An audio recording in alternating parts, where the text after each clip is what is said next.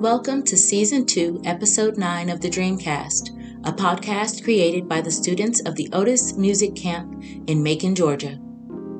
Each episode of the Dreamcast will feature stories and conversations with exceptional artists from our hometown of Macon, Georgia, and around the world.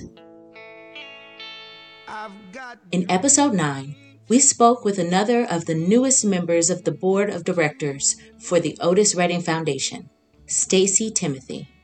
Miss Timothy talks with us about her introduction to the Otis Redding Foundation through her son, one of our very own podcast journalists, Chris Timothy, and his participation in the Otis Music Camp. We hear about Miss Timothy's passion for community and her grounding principles, including faith, connection, and service. Also, in this episode, we highlight two of our graduating seniors, Malaika Alilaw, and Chris Timothy. Learn a bit about them, how the Otis Redding Foundation has been impactful for them, and what lies ahead for them. Welcome, welcome to the podcast. Um, if you wouldn't mind just telling the audience um, who you are and what you do, and we can get started. Hello, everyone. I am a little nervous. Um, never been interviewed before, I don't think not not that I remember, um, especially by my son and his best friend and other people that um, I've known and at least seen faces and names the last couple of years. So um, my name is Stacey Timothy. My day job is I am an accountant and CFO of a local um, manufacturing company, and I've, I've been there for going on 14 years. I'm married. I have a wonderful son. Me and my husband have been together since high school. We met in the eighth grade. We were high school sweethearts. I guess we couldn't shake each other. Well, I know how um, we got involved with the foundation. Um, obviously, you got involved through me starting at the at the Otis Music Camp. But um, why don't you tell the story about how we even came across the camp? Because you know it wasn't even something that we looked for. No. Um, finding the camp was by pure coincidence. I am a big believer of when school is out, you still have to keep your brain active through the summer. So I never allowed Christopher to just sit at home for two months, sleep late, eat, play video games. Never. So every summer I had him in some sort of camp. Started out being academic based and then I found the Mercer camps, Minecraft, and robotics and we've pretty much went through all of the camps to the point where it was all right well it's time to just start repeating these camps. Now there were no other options. And it kind of co- coincided with chris deciding to join band believe it was the fifth grade. Um, he started playing the saxophone. So I started looking for music camps. I thought, well, if this is something that he's serious about and that he actually wants to do, maybe it's time to switch gears and not why go to a Minecraft camp if he can go to some sort of music camp. I had no idea if they even had that here in Macon. Um, doing some searches, I don't think it was long before I came across the Otis Redding um, music camp. And I thought it was something new. I thought I had stumbled onto something that had just started and and then the more I read, I realized it had been going on for years. So yeah, it, it happened by pure pure accident and I don't even know if I had a conversation with Chris to even ask him if he wanted to go cuz I never really involved him in the camp because if given the option, he probably would say no and then he's going to have to go anyways. So um, I'm pretty sure I signed him up and then told him that he was going to a music camp.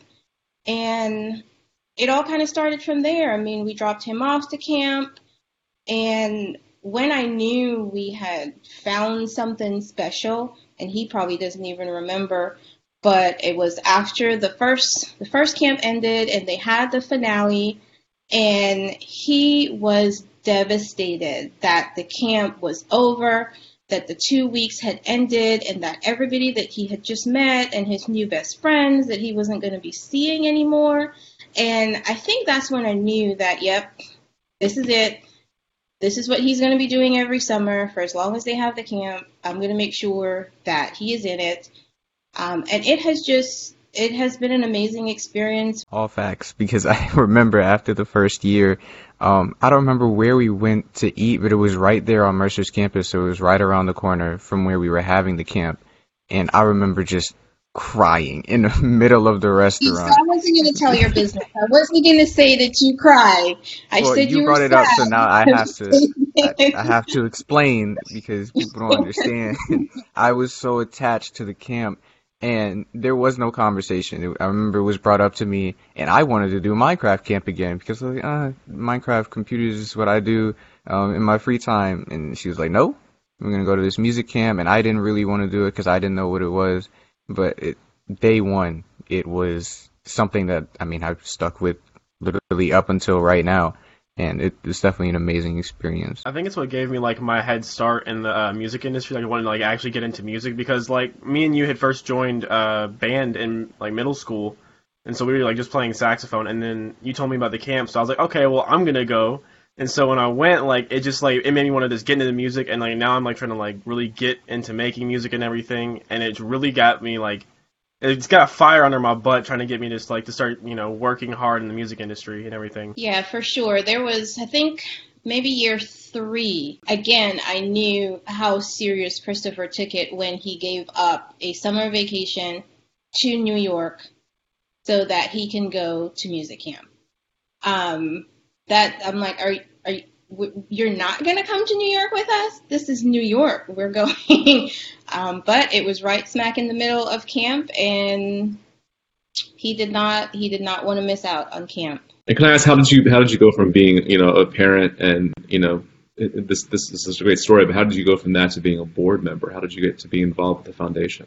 So, being a board member never really crossed my mind, um, obviously, initially, or even I would say until maybe like a year ago. And it is because of the level of involvement that Chris has become with the foundation. So, they're they're like a second family to him. They're I, I see the positive influence that being a part of the Otis um, I think y'all call the Otis family or the Redding family, um, has been on his life. And he's just a different teenager. He's just so focused, and his love for music, and it has brought back his love for reading and writing, which is one of the things that had gotten pushed to the side along, you know, the teenage years, and that has come back, and it's all part of being involved in Otis. The last year or so, I started thinking about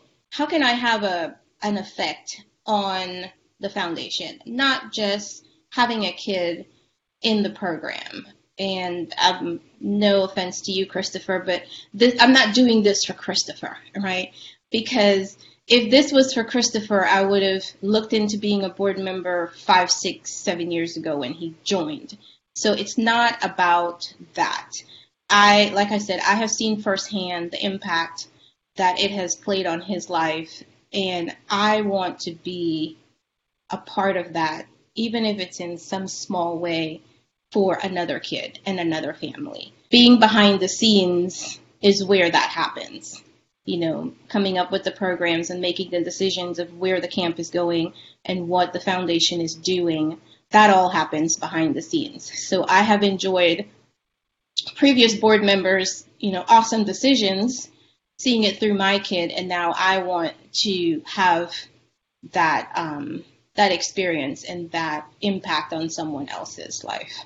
From this position, having these these varying perspectives, right? As a mom, getting to see your child transform, and now being on the board and getting that behind the scenes insight into what it takes for the foundation to do what it does. I'm curious, what are some of the things that you would like to see the foundation do in the future? I've been asked that question already, and um, honestly, it's not some long drawn out plan. It's really as simple as I would love for the Otis Redding Foundation to be a household name. currently there are people in our community that A, have never heard of Otis Redding. I mean, shocker. I, I don't even know how that's possible. Um, two, that much less there's a found that his foundation is right here in Macon, Georgia, and that three, his family is right here in the area. So his music and his legacy is such a big part of a not only the music community but the African American community and they're the, the younger generation or even the generation before him they don't even know who he is, much less the foundation. So starting small, starting in Macon, first making sure that Macon even knows about it. And yes, I know people know about it, but I have personally spoken to people right here in Macon that have never heard an Otis song, don't know who he is, don't know that there's even a foundation here in Macon, um, which is which is sad. so on a on a very basic level, that is what that is my hope for the Otis Redding Foundation is that it becomes a household name because there's it provides such a benefit to young kids and the community that it everybody needs to know who they are. As a camper and just being like a part of the Otis Redding family, we're always taught to like embody some part of Otis Redding through everything that we do, regardless if it's at camp or representing Otis Redding or just whenever. So, what part of Otis Redding's legacy do you hope to embody? Um, so I grew up listening to a lot of old music, right? So I am a old soul at heart. Um, there's a lot new music. Don't talk to me about new music. I don't. I don't know most of it. I don't know. Um, music from the 50s, 60s, 70s, 80s. That that's what I listen to 90% of the times. So Otis Redding and his music has been a part of my life for as long as I can remember. Whether I knew anything specifically about who he is when I was younger, um, I at least knew his music. And music, to me, it's everybody should have a soundtrack to their life. I say that all the time. Chris listens to music all the time, and I tell him, you know, you have a soundtrack for everything. Um, and music has always been that thing in my life that whether you're sad, you're happy, um, you're going through something, there's always a song that you can put on that will will either help you or just let you wallow just a little bit. So again, just on a basic level with music, I love Otis Redding's music. One, his favorite song of mine is White Christmas because I absolutely love Christmas. It is my favorite time of year, Chris will tell you. So that song, even to this day, it's on my Christmas playlist. And when I hear it, it just takes me back to childhood years and just all of the memories of Christmas. Um, and I try to pass that down to Christopher. That is definitely one of the songs that contribute to my Christmas spirit and my sharing that Christmas joy with anybody that's around me. He, Otis Redding influences me on an on a yearly basis, really, and I've actually never even thought about that until your question right now. Um, that that song does something to me, you know. I think you've talked a lot about about the foundation. I think you've given a pretty good idea of um, you know, your role in it and what you want to see. But of course, I I know you a little better, and I know other things that you do, and I don't want you to sell yourself short on this interview. Um, could you tell the people a little bit about your work with the Red Cross? Um, so I became a board member of Red Cross last year, early last year, I believe it was February. So I got one good month in, and then, you know, the world came to an end with COVID.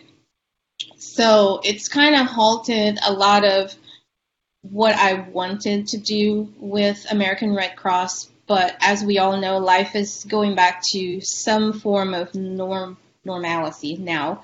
Um, so we're getting reconnected and re, you know, re-engaged with American Red Cross. And I am the chair of the Diversity and Inclusion Committee with American Red Cross. So with everything that's going on in the world with racial divide um, and racial inequalities, it's it's a perfect time for me to be in this role because it affords me the opportunity to make some real change in our community, and I'm very excited about that. Um, not sure what that looks like yet because I am new in the role, so I'm kind of feeling my way around. But I have a lot of good people that um, that are on board to help me make this committee the best that it can be for the next three years. So that that's definitely something that I'm that I'm looking forward to right now. For this being your first interview, uh, it's very natural, such an easy flow. Thank you. I mean, I appreciate so much you joining us um, and talking a little bit about what you're doing with the foundation, also with the Red Cross. Um, it sounds like service is just kind of an ingrained part of your being. And so, um, you know, the community of Macon benefits and, you know, the, the wider world benefits. And we have certainly benefited from, um, the, the fruits of your labor with this fine gentleman, uh, Christopher Timothy. So we appreciate you for that as well. I hope some of it is rubbing off on him. Um, service, service for sure has always, has always been in, in my nature. Um, you know, my my dad was a pastor growing up, so I grew up in the church. Um, so that has always been ingrained in me that you you help you help your neighbor and you treat others the way you want to be treated. So it, it's very difficult to just sit back and watch things happen at times. Um, there's always something, even on a small scale, that you can do. I know you as we near the end of our school year, we will be profiling a number of Otis Music Camp students who are about to graduate in 2021 and embark on their lives' journey. This week, we are profiling Dreamcast correspondents Malaika Alilaw and Chris Timothy. We wish them all the best and we can't wait to see the great work they will do in the years ahead. My name is Malaika Alilaw and I am a graduate of Georgia Connections Academy. I first joined the Otis Music Camp in 2014. My mom, Miss Jamie, is a camp counselor and she started the year before I did. She absolutely loved it and wanted to bring me in because I've always loved her songwriting and she thought I would enjoy it. My name is Christopher Timothy and I'm a class of 2021 graduate of Howard High School. I first joined the Otis Music Camp in 2017 and honestly I wasn't the first one who found it, it was my mom. But what kept bringing me back was the sense of community and the way that music was approached. It was something that I had never experienced before. Uh, it was so different from the way, you know, traditionally and classically that music is taught in schools. It was independent and it was creative and expressive and it was everything that I was looking for in music that I couldn't have found somewhere else. As a camper, I've learned so much, but more specifically, the entirety of the music process from brainstorming to creating to producing to protecting to distributing and promoting and advertising, all of it was broken down for me through this camp. And it was done so in a way that I retained it and I've been able to use what I've learned to do the things that I love. As a camper, I have learned about the different jobs in the music industry besides just the performer. My favorite part of camp is the Friday of the first week when we, when we have a cookout and listen to good music. Because of my time at the Otis Music Camp, I have thought more seriously about having a job in the music industry, like a songwriter or a producer. My favorite part of the camp, though, has been the community and the people. Um, the coaches and the campers and the directors and everyone who's in charge and the guest speakers, the way everyone worked together and continues to work together every single year has been groundbreaking for me. It's been eye opening and it's shown me the the beauty of the music industry. And that's something that is irreplaceable. It's priceless. Because of my time at the camp, I've been able to brand myself as an artist, a poet, um, a saxophonist, an activist, a speaker, a writer uh, by the name of Prophecy. And it's gotten to the point where I'm now able to own a clothing brand and I design my own merchandise and I'm able to sell to supporters who found me through my music, music that I learned to create through this camp. And it's it's hard to put into words what I learned and how much it means to me and how much value it's added to my craft and to my life because to be honest, I may not have ever reached this point how I reached it if it wasn't for the camp and for the foundation. This fall, I will be going to the New School in New York, majoring in journalism. What I will miss most about being a camper at the Otis Music Camp is all the great guest speakers and the amazing coaches.